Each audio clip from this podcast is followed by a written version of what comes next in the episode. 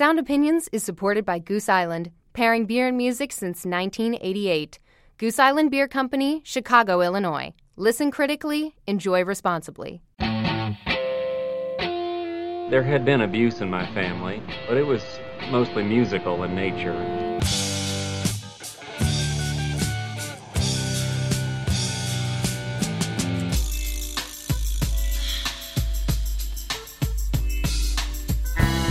Any of this lover's lament crap. I want something peppy, something happy, something up tempo. I want something snappy.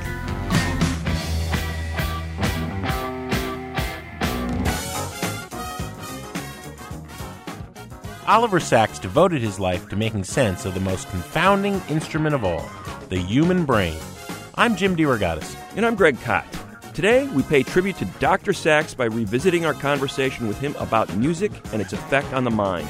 Then, it's time once again for parents to rejoice. It's back to school time. Greg and I will play more of our favorite songs about going back to school. That's all coming up on Sound Opinions.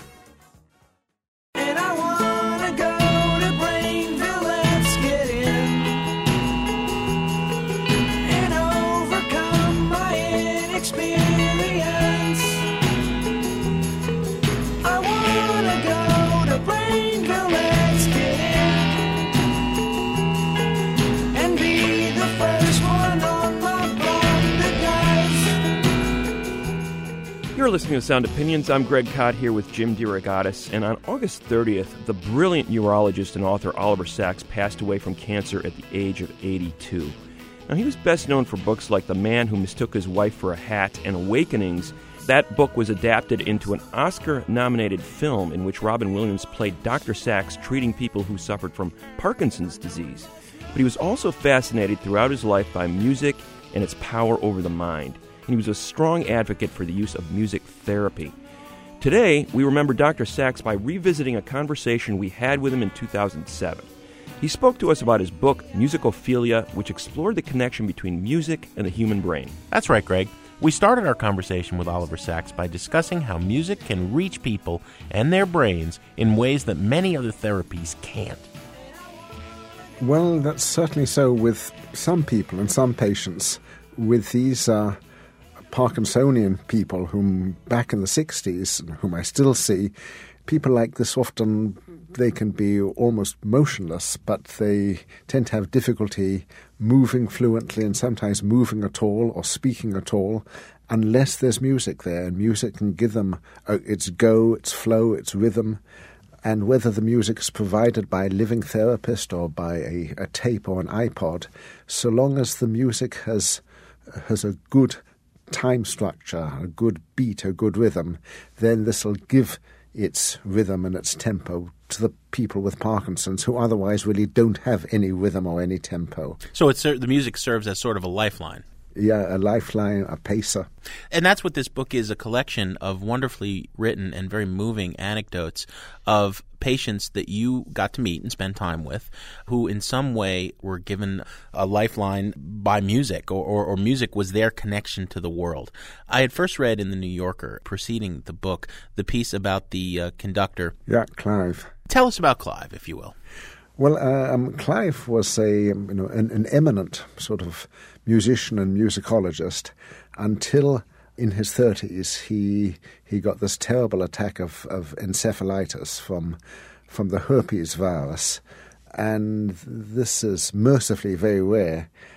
But in, in his case, it really wiped out the memory parts of his brain while leaving everything else intact. So he remained highly intelligent and with his normal personality, but really, as you say, unable to remember events for more than a few seconds. So this was sort of totally disabling because it meant he was out of it until it was discovered that there was one remarkable sparing and that his musical abilities, his ability to sing, to play the piano, to play the organ, to improvise, to conduct a choir, were absolutely intact. And, and it, is most amazing to sort of see this man conduct a, a, huge choir or an orchestra at an absolutely professional level and sort of turning to the different singers or the instruments, absolutely knowing it all. But then within a few seconds, finishing having no memory that he's done this. It's as if for, for this man who for whom time stops constantly every seven seconds, the only time when it continues is when the music is playing. Uh, yes, and, and basically he's he's only organised in, in action and, and in, in the music. You might in fact ask him if he knows, say, a particular piece of music, and and your sentence won't have much meaning for him, or he'll simply say no. But you give him the first note, or, or put the score in front of him, and immediately he's he's off. But he only has memory in the moment. Uh, what's called procedural memory sometimes, and no memory of events or of facts, or very little. It's it's almost like he's tapping into some kind of higher consciousness, and yet, Doctor, you also talk about the fact that you can you know you can spot the brain of a professional musician. I mean, there's a there's a telling difference you know, if you opened up the skull of a musician as opposed to just a person who was not one, you you could tell the difference, right? Um, yeah. Well, you actually don't have to go as far as, as Yeah. opening up the skull. You know, You can just take an X-ray, I guess, right? Um, yeah, you know, there, there are all sorts of things, um, um, MRIs now, and sort of which give beautiful brain images. Yeah. yeah, and and it's actually very remarkable because you really can't tell the brain of an Einstein from from anyone else's. But being in music or being a musician does seem to alter the brain quite visibly and grossly, so that all different parts of the brain, the big band of white matter called the corpus callosum between the two hemispheres and the auditory parts of the brain, but also visual parts and motor parts and lower parts like cerebellum. They're all enlarged, and you can immediately say this, this, was, this was probably a musician. Although, of course, that leaves open as to whether he's a musician because he had that sort of brain or whether he developed that sort of brain mm-hmm. through music. And the, uh, the answer simply is, is, is some of both. Yeah, that's interesting. So you're saying that you, you may not necessarily be able to train your brain to be a musician's brain. If you, you may be just born with that, but we're not certain what the answer is yet. to some extent you can train it. I mean, this is clear with people who have a year of Suzuki training, and there was recently, in fact, I just mentioned this in the enlarged paperback of the book.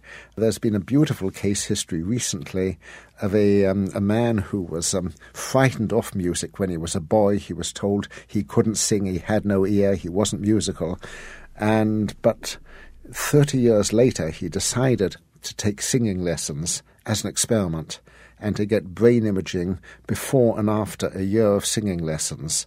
And to everyone's surprise, especially his own, he did rather well with the singing lessons and joined a choir. And in fact, his brain shows quite amazing changes which developed, you know, in, in middle life. And so, even people who imagine they're unmusical and who have got got their forties or fifties or sixties can in fact often you know develop musicality and the changes in the brain which go with it Well, and you do tell another anecdotal uh, case history in, in the book of the man who was hit by lightning in, in a phone booth and, and came out to, to suddenly find himself incredibly musically prodigious. um, uh, yeah um, this was a man who had had very little musical interest or apparently talent before and he seemed to become transformed you know whatever the lightning bolt or the, or the shortage of oxygen because he had a cardiac arrest for 30 seconds when he was hit by lightning. Whatever it did, uh, it, it did something to his brain. You know, he now gives concerts and, and is, um, is very much in love with music. It's it's almost too good to be true. You know, you're hit by lightning, and all of a sudden you're this great talent. Uh, yeah, well, well, you know, when he first performed and told his story, half the audience had fantasies that, that they too would like to be struck by lightning. but but it, it, it, it's not a good thing on the whole. Now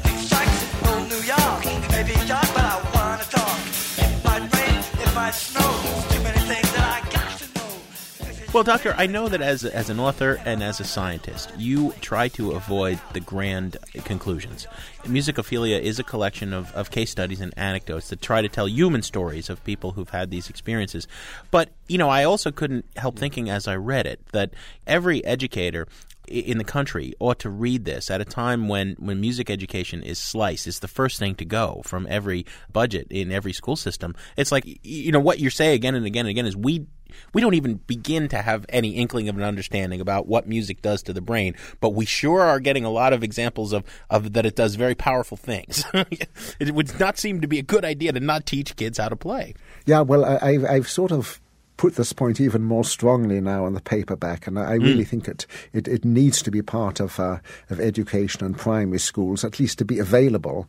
And whatever it does, it's it's fun. Yeah, and yeah. it's as a physician who mostly works with older people, I've sort of seen the therapeutic powers and various diseases and disorders. But it's but I think it's it's educational powers. Um, I'm I'm no believer in the so-called Mozart effect, which I think got described about 15 years ago and misinterpreted. Uh, the notion then being that a little bit of Mozart could increase one's IQ and all sorts of uh, intellectual abilities. I don't think that's the case, but real engagement with music and listening carefully or, or trying to play an instrument this can undoubtedly not only increase musical ability, but you know, but powers of attention and and probably other abilities. So it it needs to be part of one's education and early, preferably. It, it leads to a question about the quality of the music. I mean, you talk about the restorative power of music. Is there any connection between that and the actual quality of the music? I mean, have you ever seen bad music uh, have a powerful effect on on somebody uh, in that sort of way? And I guess Um, the question is, what is good or bad music? What is your definition Yeah. of that? This is obviously, obviously, doctor. This is what we struggle with as our livelihoods. You know what I mean? Yeah. um, well, uh, well, certainly say to come back to the beginning for the the, the people with Parkinson's, it's rhythm which counts. Uh, whether it, whether it's good music or bad music in other ways is sort of irrelevant. So so so long as it has a rhythm which will give him give him some some organisation and time. But otherwise, it's. Um, it's very much a, a, a matter of taste. Although I would think that the sort of the sort of wallpaper music or muzak, which you know, which one often hears, probably doesn't do much for for anybody. it's true. It's true. Or, or you know, you think of the U.S. assaulting uh, Noriega when he was in his compound with Uh, uh, Van uh, Halen. well, yeah, you know, Yeah, well, well, well, that's intriguing. Yeah, no, the, the um, music has sometimes been used as a as a sort of an assault weapon in that way.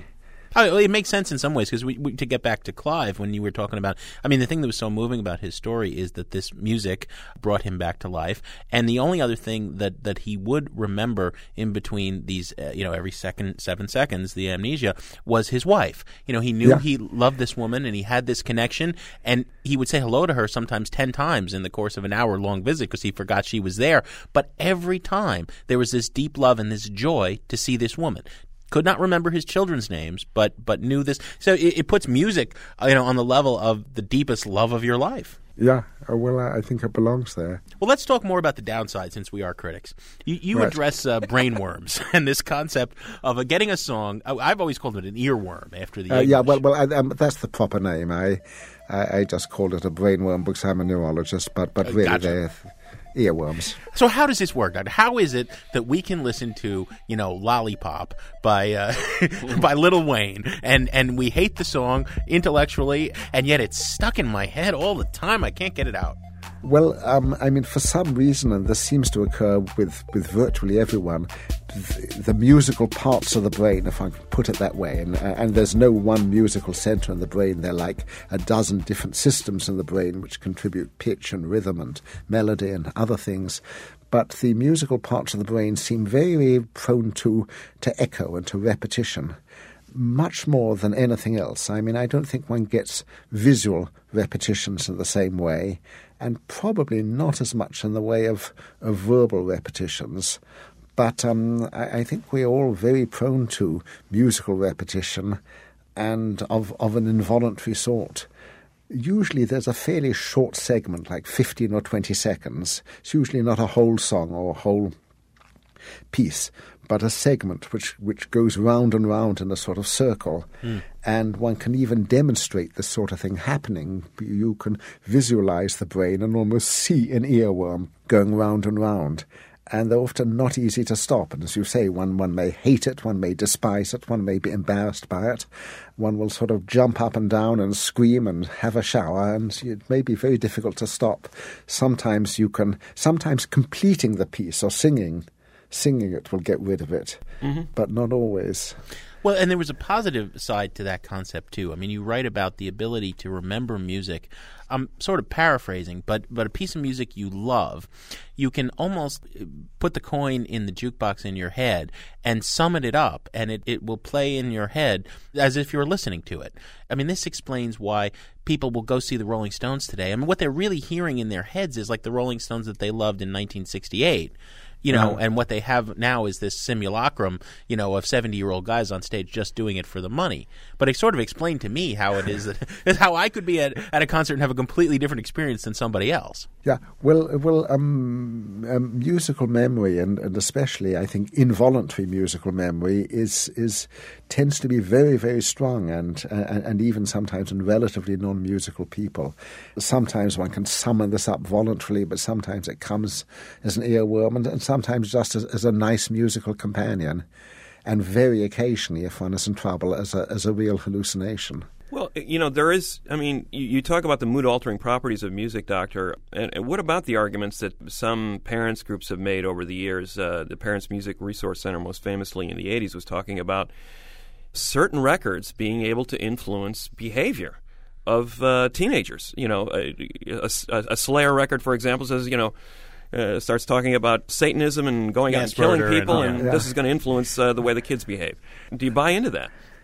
Well, I don't think music itself means anything, but it may be if it's associated with, um, I mean, um, for example, um, one of my patients, a man who was losing his hearing, he had hallucinations, and among his hallucinations were Nazi marching songs, which he had heard as a boy growing up in Germany, and which horrified him. Now, the it's not the music itself, but the words and, and actions which go with the music, mm-hmm. which you know, which, which which made these hideous and dangerous. And so it would be with with the sort of satanic records. And I, I think there's a huge difference, if you want, between pure music or instrumental music and music which has words to it or actions associated with it. I, don't think that music as such has any particular meaning or message. Yeah. And of course, this is like 2001, A Clockwork Orange. You could you could take any cheerful, upbeat piece of music and put bad associations in somebody's head oh, about oh, it. Oh, oh, oh, sure, yeah, yeah. And A Clockwork Orange, he's turned on by Beethoven's Ninth. Of course, in 2001, it's, it's Hal singing A Bicycle Made for Two, which is my favorite song. Yeah. and you are a music fan. Is that what led you, you, you fell in love with music early on? Is that what has led you to bring it into your science? I, I, think probably so. I, I, was one of the less musical of a of a musical family, but um, my uh, my mama used to sing a bicycle made for two, which she had learned in the 1890s when bicycles made for two were just appearing for the first time. Mm. And um, it, um, in, in, fact, now now I'm afraid that's going through my mind as an earworm. but, but, but, but, but, but, but, but I decline to sing it on radio. No man, but you look sweet upon the seat of a bicycle built for two. That was Oliver Sacks speaking to us back in 2007. Oliver Sacks died on August 30th of this year. And now we want to hear from you. What are your memories of Oliver Sacks and his work? Have you found music to have any surprising effects on the mind? Give us a call at 888 859 1800. Next, we go back to school. That's in a minute on Sound Opinions from WBEZ Chicago and PRX. You look sweet upon the seat of a bicycle built for two.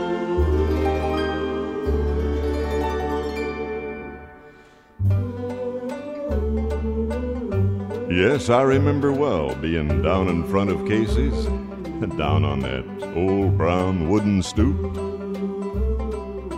And I remember that it was on a summer's evening. Yes, sir, we formed a real merry group. I can just see those boys and girls together. And you know, we'd sing and waltz while Tony yeah, Tony played the organ on the sidewalks of New York. All together now.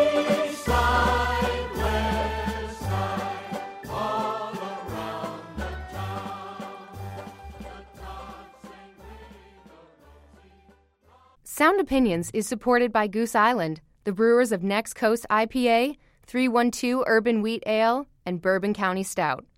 Pairing beer and music since 1988, they believe it's always best to listen critically and enjoy responsibly. Goose Island Beer Company, Chicago, Illinois.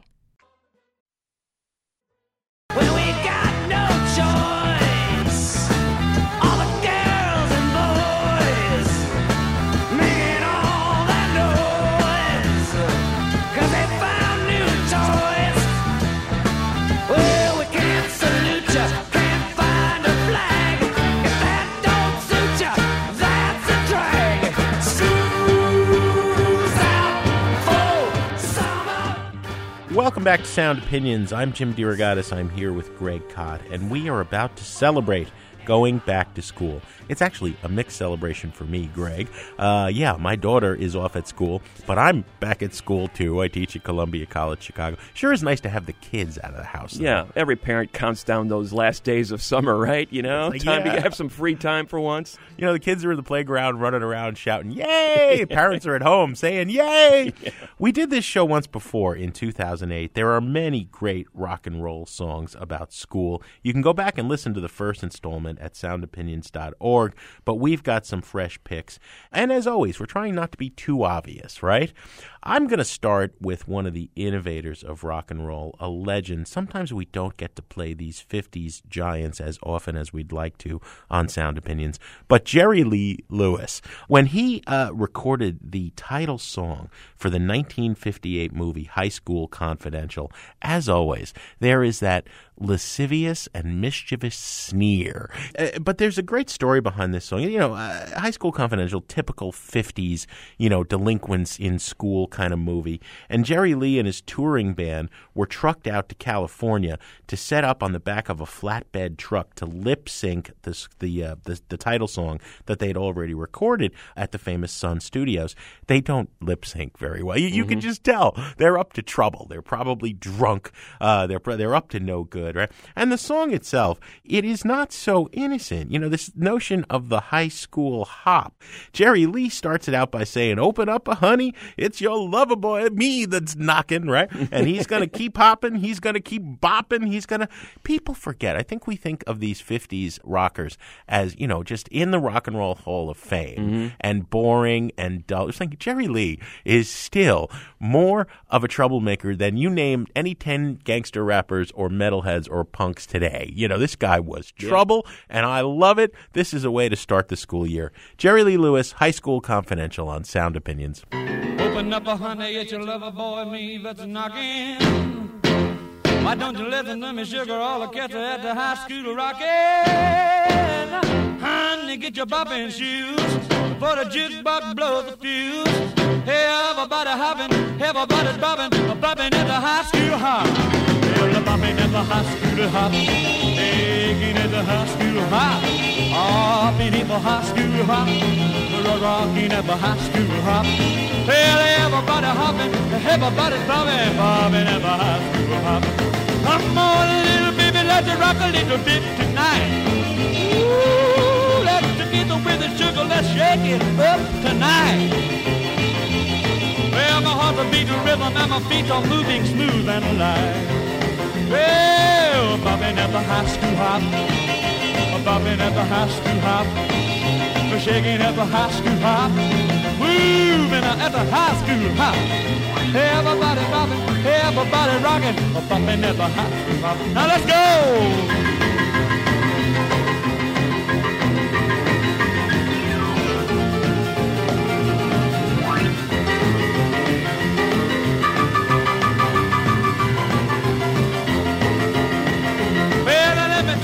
Tell baby. I'm gonna give you some good news.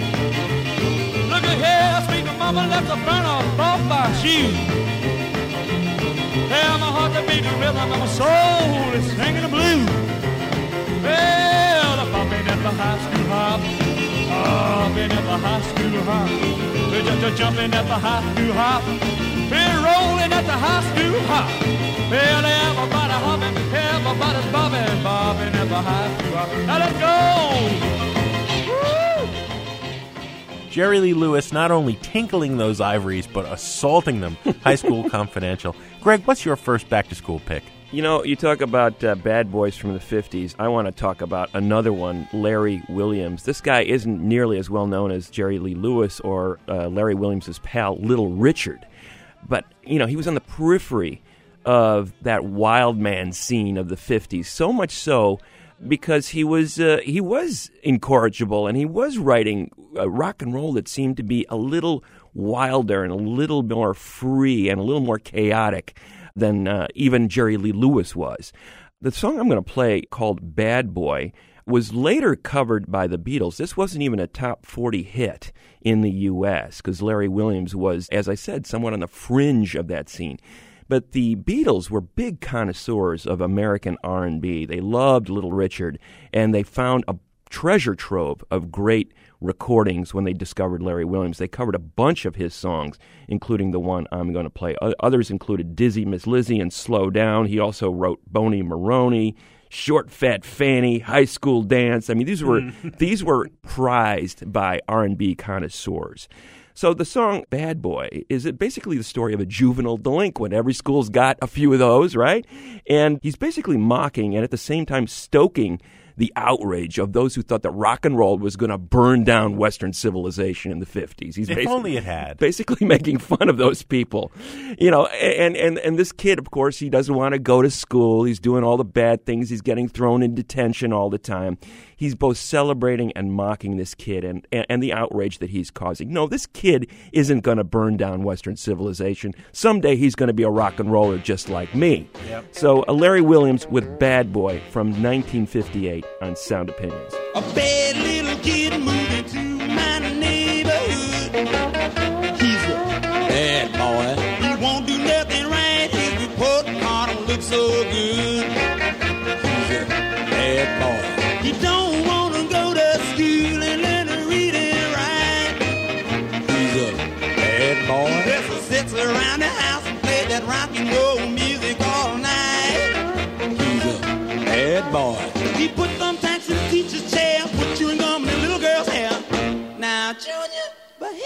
Yourself. He buy every rock and roll book on the magazine stand. He's a bad boy. Every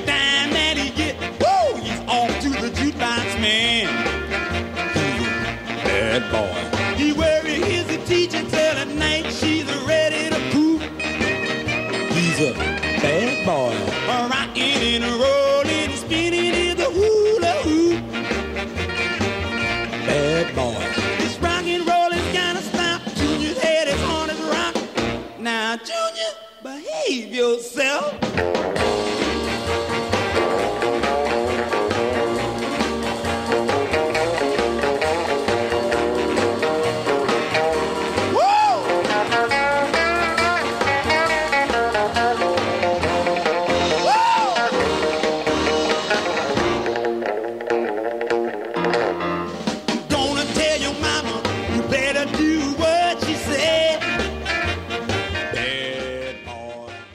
That's Larry Williams with Bad Boy from 1958, one of my favorite back to school songs about a juvenile delinquent. If you at home listening have a favorite back to school song, give us a call at 888 859 1800. Jim, what's your next pick? Well, Greg, you know, I think the best all time I'm out of school and done with it forever song is Alice Cooper's School's Out for the summer, right? But that's too obvious. We're going to go deeper. I think the second best I'm out of school song ever is School Days, a 1977 single by The Runaways. The Runaways were a hugely influential, at least among musicians, band formed in 1975 on the West Coast. Joan Jett was uh, the famous lead vocalist. Cherie Currie, who went on to be quite a heavy metal guitar star, was the guitarist. The idea of an all female band in the mid 70s was far different from today. The- These women broke serious ground. They've been immortalized in several books, movies, documentaries. A lot of controversy lately because their guru Svengali, Kim Fowley, has been accused of some, some very bad behavior with the young women in the band. But School Days is about being 18 and finally done with school. Used to be the wild one, Joan Jett sings. Hated class, only lived for fun. I'm mean and got my schemes at the crazy age of 18. So this one I'm dedicating to all the seniors out there who, you know, you are so close. The end is in sight. They talk about senioritis, you know, soon. It'll be over soon. It really will. Trust me. From the third album, first single from that record by the Runaways, School Days on Sound Opinions.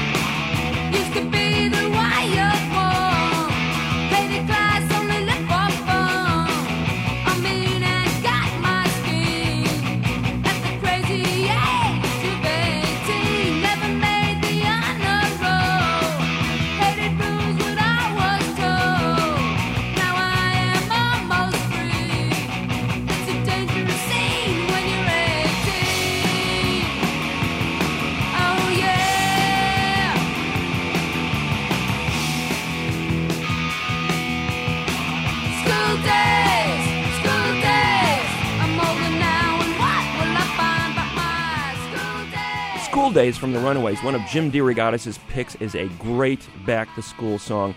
Jim, I'm going to stick with that theme. A band heavily influenced by the Runaways, the Donnas, Yes. a- an all female group that all the members, all the original members, were born in 1979. I think the Runaways at that point were, were no more. We're done, yeah. Yeah.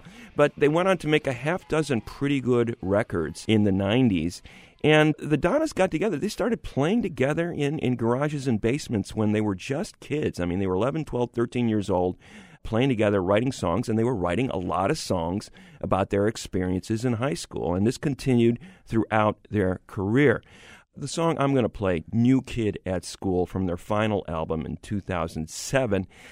I think everybody was in either in that position or knew someone who was in that position, and you never wanted to be that new kid in school because everybody was looking at you the Yeah. first week or two, checking you out. What kind, what group is this kid going to fall into? Is he going to be a stoner? Is he going to be a jock? Is he going to be the pretty boy? Is he going to be the you know the A plus honor roll student? You know, we're categorizing you. So you know you cannot escape the eyes of the school upon you. You know, And- a piece of wisdom we ought to pass on is that the entire rest of your life, kids, is The Breakfast Club by John Hughes. Go see it. That's life. Right, right. People define you by what you were in high school, right? So the Donnas are checking out this new kid in school, and they kind of like this guy. You know, uh, they're thinking, "Hey, maybe I want to." You know, hook up with this guy down the road here. So this is basically that first flush of of meeting someone new in school and forming that quick assessment of who this kid is and whether you want to spend time with him. New kid at school from the Donnas on Sound Opinions. Back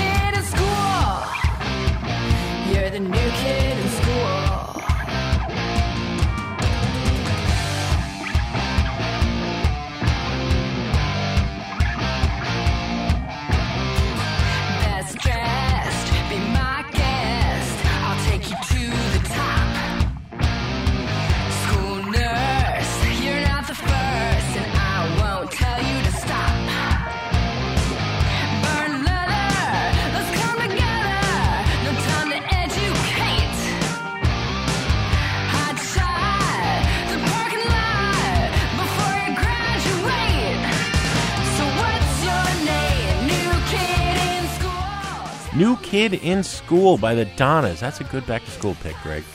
Thanks, Jim. You and I are going to be back at the schoolyard when we come back on Sound Opinions from WBEZ Chicago and PRX and give you some more of our favorite back to school songs.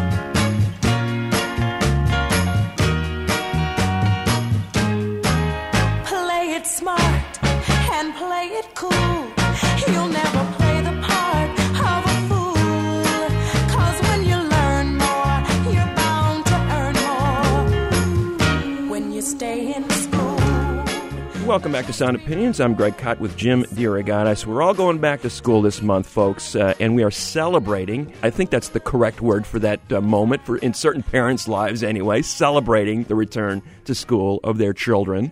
And uh, Jim, you're next up with a great back to school song. What's it going to be? Greg, let's face it, most kids' favorite part of school is recess, and their favorite locale at school, no, not the library, as much as we'd like to think so, it's the schoolyard, right?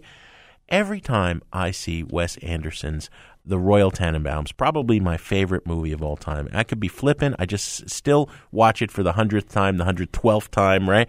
And the highlight of it for me is when Paul Simon's "Me and Julio Down by the Schoolyard" is used on the soundtrack of grandpa getting in trouble with the kids by riding along on the back of a garbage truck. It's just the perfect merger of film and music, and the song is great as well. For a couple of reasons. Simon himself said it was, quote, a bit of inscrutable doggerel. Nobody knows what Mama Pajama is mad at the kids for, what crime they committed, why it was against the law, why the trouble is coming down. You know, there's an innocence to the song I don't think they were doing much more than sneaking a cigarette out in the schoolyard, you know. But but who knows? I don't know. Simon has always refused to answer. I also think the tune is important because it came uh, in 72 from Simon's self-titled solo album and it sees him first going to South America for some of the sounds that would become so integral to his later work. There's a wonderful use of the cuíca, the Brazilian kind of friction drum that's often used in samba, played by Airto Moreira, one of the mm-hmm. like a- as a drum geek, like the greatest Latin percussionist of all time. So it's really one of the first cases of Simon beginning to look around the world for other sounds to incorporate into his great folk pop songwriting because the tune is like indelibly catchy, but it's got this air of the exotic to it as well. Me and Julio down by the schoolyard from 1972, Paul Simon on Sound Opinions. The mama pajama rolled out of bed and she ran to the police station. When the papa found out, he began to shout and he started the investigation. It's against the law. It was against the law. Or what the mama saw. It was against the law. The mama looked down and spit on the ground every time my name gets mentioned. The papa said, Oh, if I get that boy, I'm gonna stick him in the house of detention. Well, I'm on my way. I don't know where I'm going. I'm on my way. I'm taking my time, but I don't know where. Goodbye to Rose, the queen of Corona. See me and Julio down by the schoolyard. See me and Julio down by the schoolyard.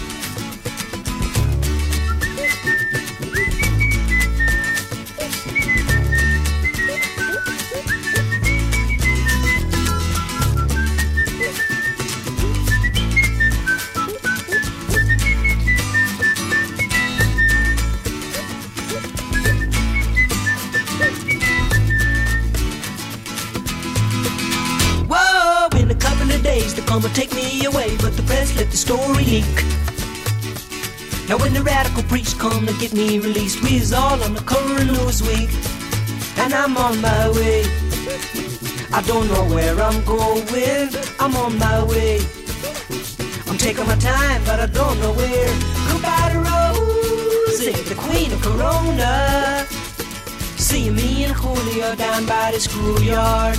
Paul Simon hanging out, me and Julio down by the schoolyard. Greg, you got another back to school pick. Absolutely, Jim. You know, earlier in the show, we were talking about the Breakfast Club and this whole notion of, you know, people being typecast in high school right away and, and sort of becoming that for the rest of their lives, at least in the estimation of those people who knew them when. Belle and Sebastian, the great Scottish indie pop band, wrote a bunch of songs like that and about that subject on their debut album, Tigermilk. The Brits and the Scots just are obsessed with the cliques at school. How many movies are there in that ilk and songs? Well, you think it's going to be kind of a cliche, but Stuart Murdoch, the main songwriter in Belle and Sebastian, had this great feel for empathy. And it comes across in many of these songs. He always focuses on the sensitive kid, the outsider, the loner, the one who's being ignored, or the one who's being mocked for being different, and appreciates them for who they were. And I think for many reasons, but one of which probably was that Stuart felt that way himself when he right, was in right. school. You, you know, know, he was that guy, just like Morrissey. this is one of my favorite songs that he wrote from that first album. It's called Expectations. And it's written from the perspective of a guy in a school observing a young girl in that same school who's going through hell. She is arty, she is a little outside the norm. As he says, she's the one who makes life size models of the Velvet Underground in clay. you know, and of course, right away, he's going to be smitten with her, right? But she's being mocked, you know, for being different, unconventional, not fitting in. Nobody gets her except Stuart. And, you know, the, the beauty of the song is in the chorus, he basically says, you know, I'm the boy with the guitar, and I want you to write a song so that I can sing it with you, hopefully in your band someday. And it's kind of this like sweet sentiment about, don't worry, kid, it's going to be okay. You get through this. We're going to be in a band together, and we're going to make all these people look bad later on. So it's Belle and Sebastian with expectations on Sound Opinions. Monday morning, wake up knowing that you gotta go to school. Tell your mum what to expect, she says it's right out of the blue. Do you wanna work at Debenhams? Cause that's what they expect. Starting lingerie and Doris is your supervisor. And the head said that you always were a queer one from the start. Careers, you say you wanna be remembered for your art. Your obsession gets you known throughout the school for being strange, making life-size models of the velvet underground in play. In the queue for lunch, they take the piss. You got no appetite, and the rumor is you never go with boys, and you are tight. So they jab you with a fork, you drop the tray and go berserk while you're cleaning up Hey, you've been used. You down? Write a song, I'll sing along. Soon you will know that you are sane. You're on top of the world again.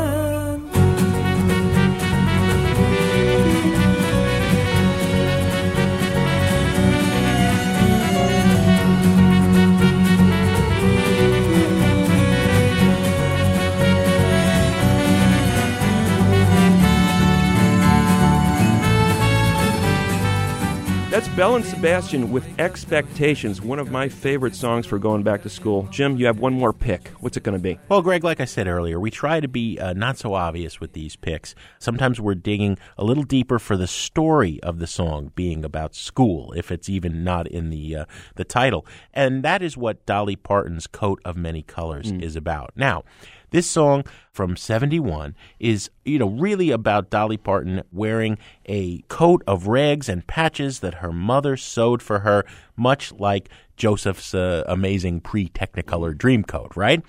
The The thing that really moves me, you were talking about empathy in Belle and Sebastian's song, is that Dolly goes to school in this coat. She is thrilled with this coat that her mother made by hand. It's made out of scraps of fabric because they're so poor.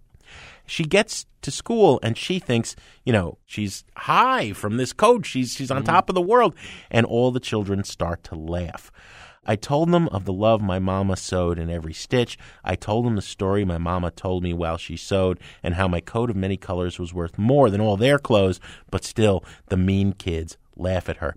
This coat really exists. It is in Dollywood, right? One of my one of, on my bucket list. I really want to go to Dollywood someday, right? And the other great story is is that Dolly was on tour with uh, the great uh, early '70s country star Porter Wagoner, and she she this the idea for the song came to her, so she wrote it on the back of his dry cleaning receipt, which he kept for years. This became a huge hit. He donated it. That's in Dollywood too. It's right next to the coat. We got to get Dollywood to invite Sound Opinions down. We got to go down there. Anyway, I love this song. It's pure Dolly, vastly underrated. We've said this before as a songwriter. She was a huge talent. Coat of many colors on Sound Opinions. Back through the years, I go wandering once again. Back to the seasons of my youth. I recall a box of rags that someone gave us. And how my mama put the rags to use. There were rags of many colors, but every piece was small. And I didn't have a coat, and it was away down in the fall. Mama sewed the rags together, so in every piece with love, she made my coat of many colors that I was so proud of. As she sewed, she told a story from the Bible she had read about a coat of many colors Joseph wore, and then she said, Perhaps this coat will bring you good luck and happiness. And I just couldn't wait to wear it, and Mama blessed it with a kiss. My coat of many colors that my mama made for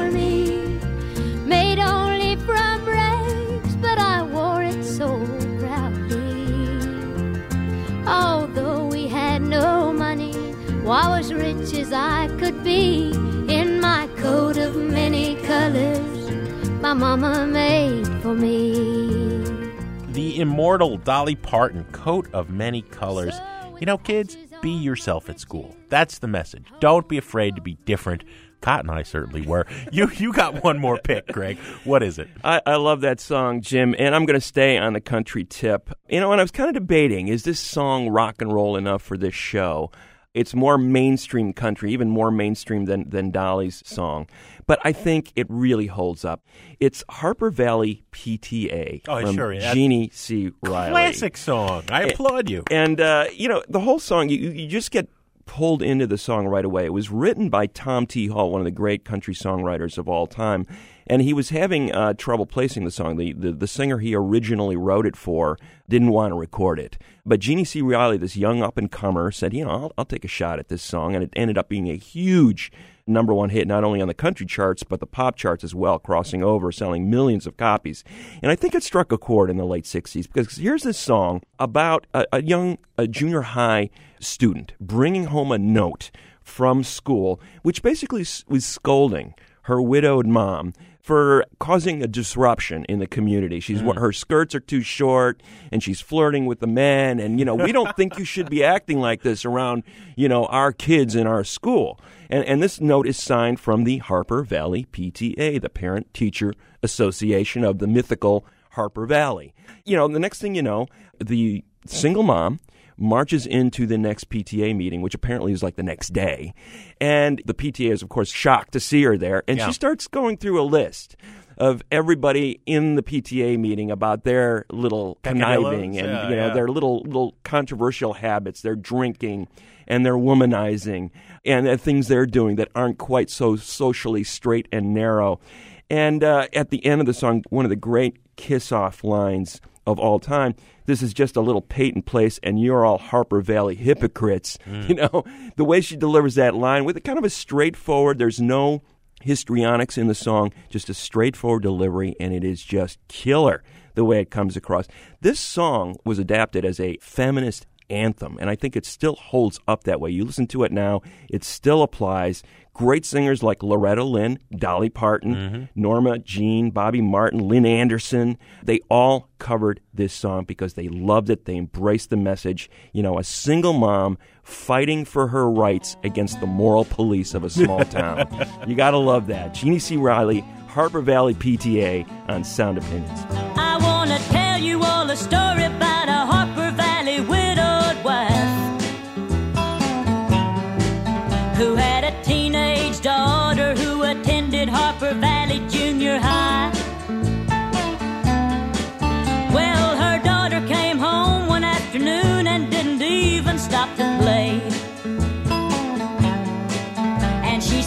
said, Mama got a note here from the Harper Valley PTA. Well, the note said, Mrs. Johnson, you're wearing your dress is way too high.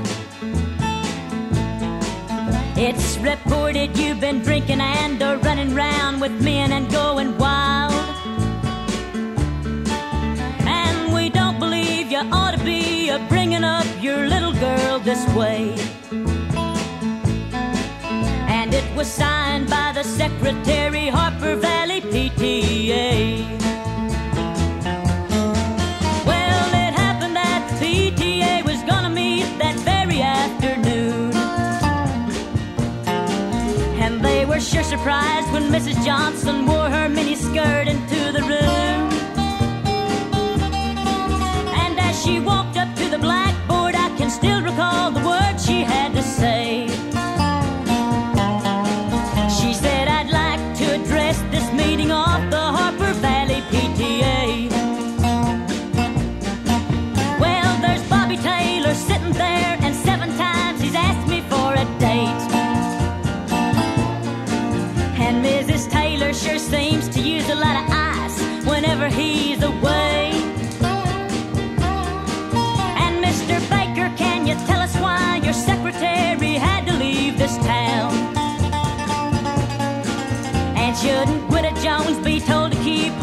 Shades all pulled completely down? Well, Mr. Harper couldn't be here cause he stayed too long at Kelly's bar again. And if you smell Shirley Thompson's breath, you'll find she's had a little nip of gin. And then you have the nerve to tell me you think that as a mother I'm not fit. Well, this is just a little Peyton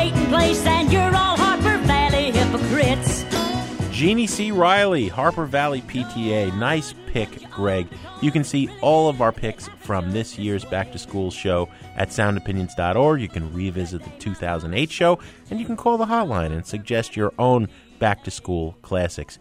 888 859 1800. Greg, what do we got on the show next week?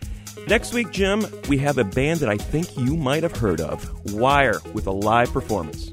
As always, Sound Opinions is produced by Jason Saldanha, Robin Linn, Evan Chung, and Alex Claiborne. I look at my telephone book, I look at my telephone book, I can't stand away. Look, I hate to think the way you took me down to a burning rage. I wrote your name on every page. You don't return my call. On Sound Opinions, everyone's a critic. So now it's time to hear what you have to say.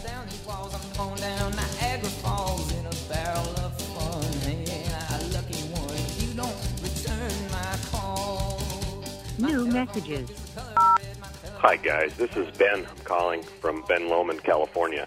And uh, I love you guys. I think you guys are great. But sometimes I have to wonder when I listen to your show just how much those sojourns to South by Southwest might be frying your brains or something.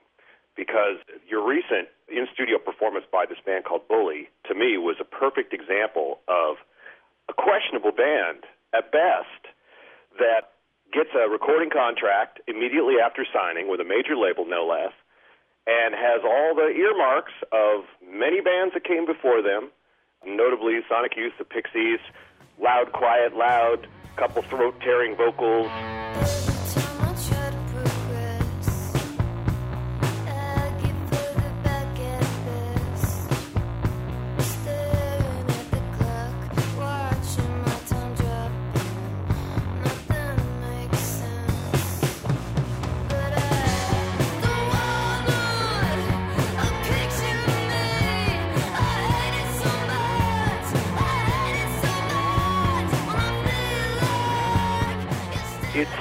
Formulaic. I cannot understand how they could be any form of a sensation at a festival like South by Southwest. Jim, your your enthusiasm, I just don't get it. I love the fact that its leader is an audio engineer. That's great, but I mean, is this because she is just a very young woman in an unusual position of being an audio engineer? I don't know, fellas.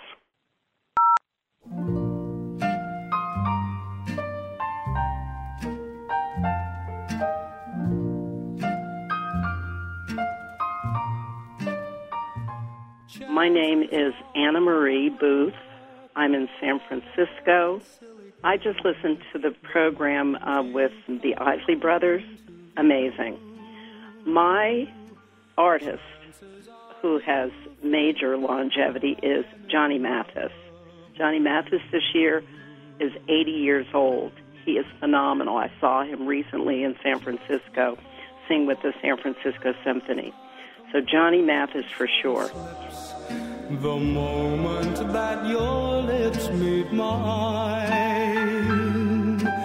chances are you think my heart's your Valentine.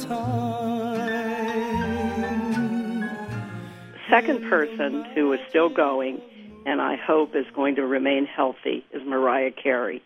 Phenomenal singer through her personal ups and downs.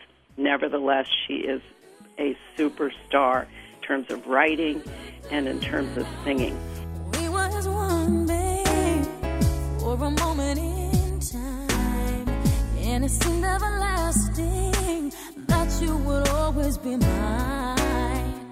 Now you wanna be free, so I let you fly. Cause I know in my heart, babe, our love will never die. No. Great show. Bye. Hi, my name's Tony. I'm from Milwaukee. I had the honor of driving Ernie Isley around during his appearance at Summerfest in Milwaukee. And it was great to hear firsthand from him for an hour while we were stuck in a traffic jam about the history of the Isley brothers, especially the time when Jimi Hendrix joined the band. Thank you for having him on there. The Isley brothers are truly a hidden gem in music. Not too many people know about him, but let me tell you something about Ernie's guitar playing. Ernie's guitar playing, he has to be one of the top five guitarists of all time. If not, he's truly underrated.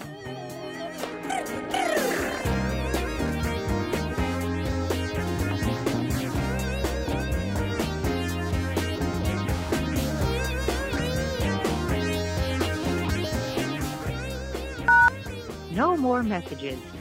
To share your opinions on Sound Opinions, call 888 859 1800. We'll be back next week on Sound Opinions from WBEZ Chicago and distributed by PRX.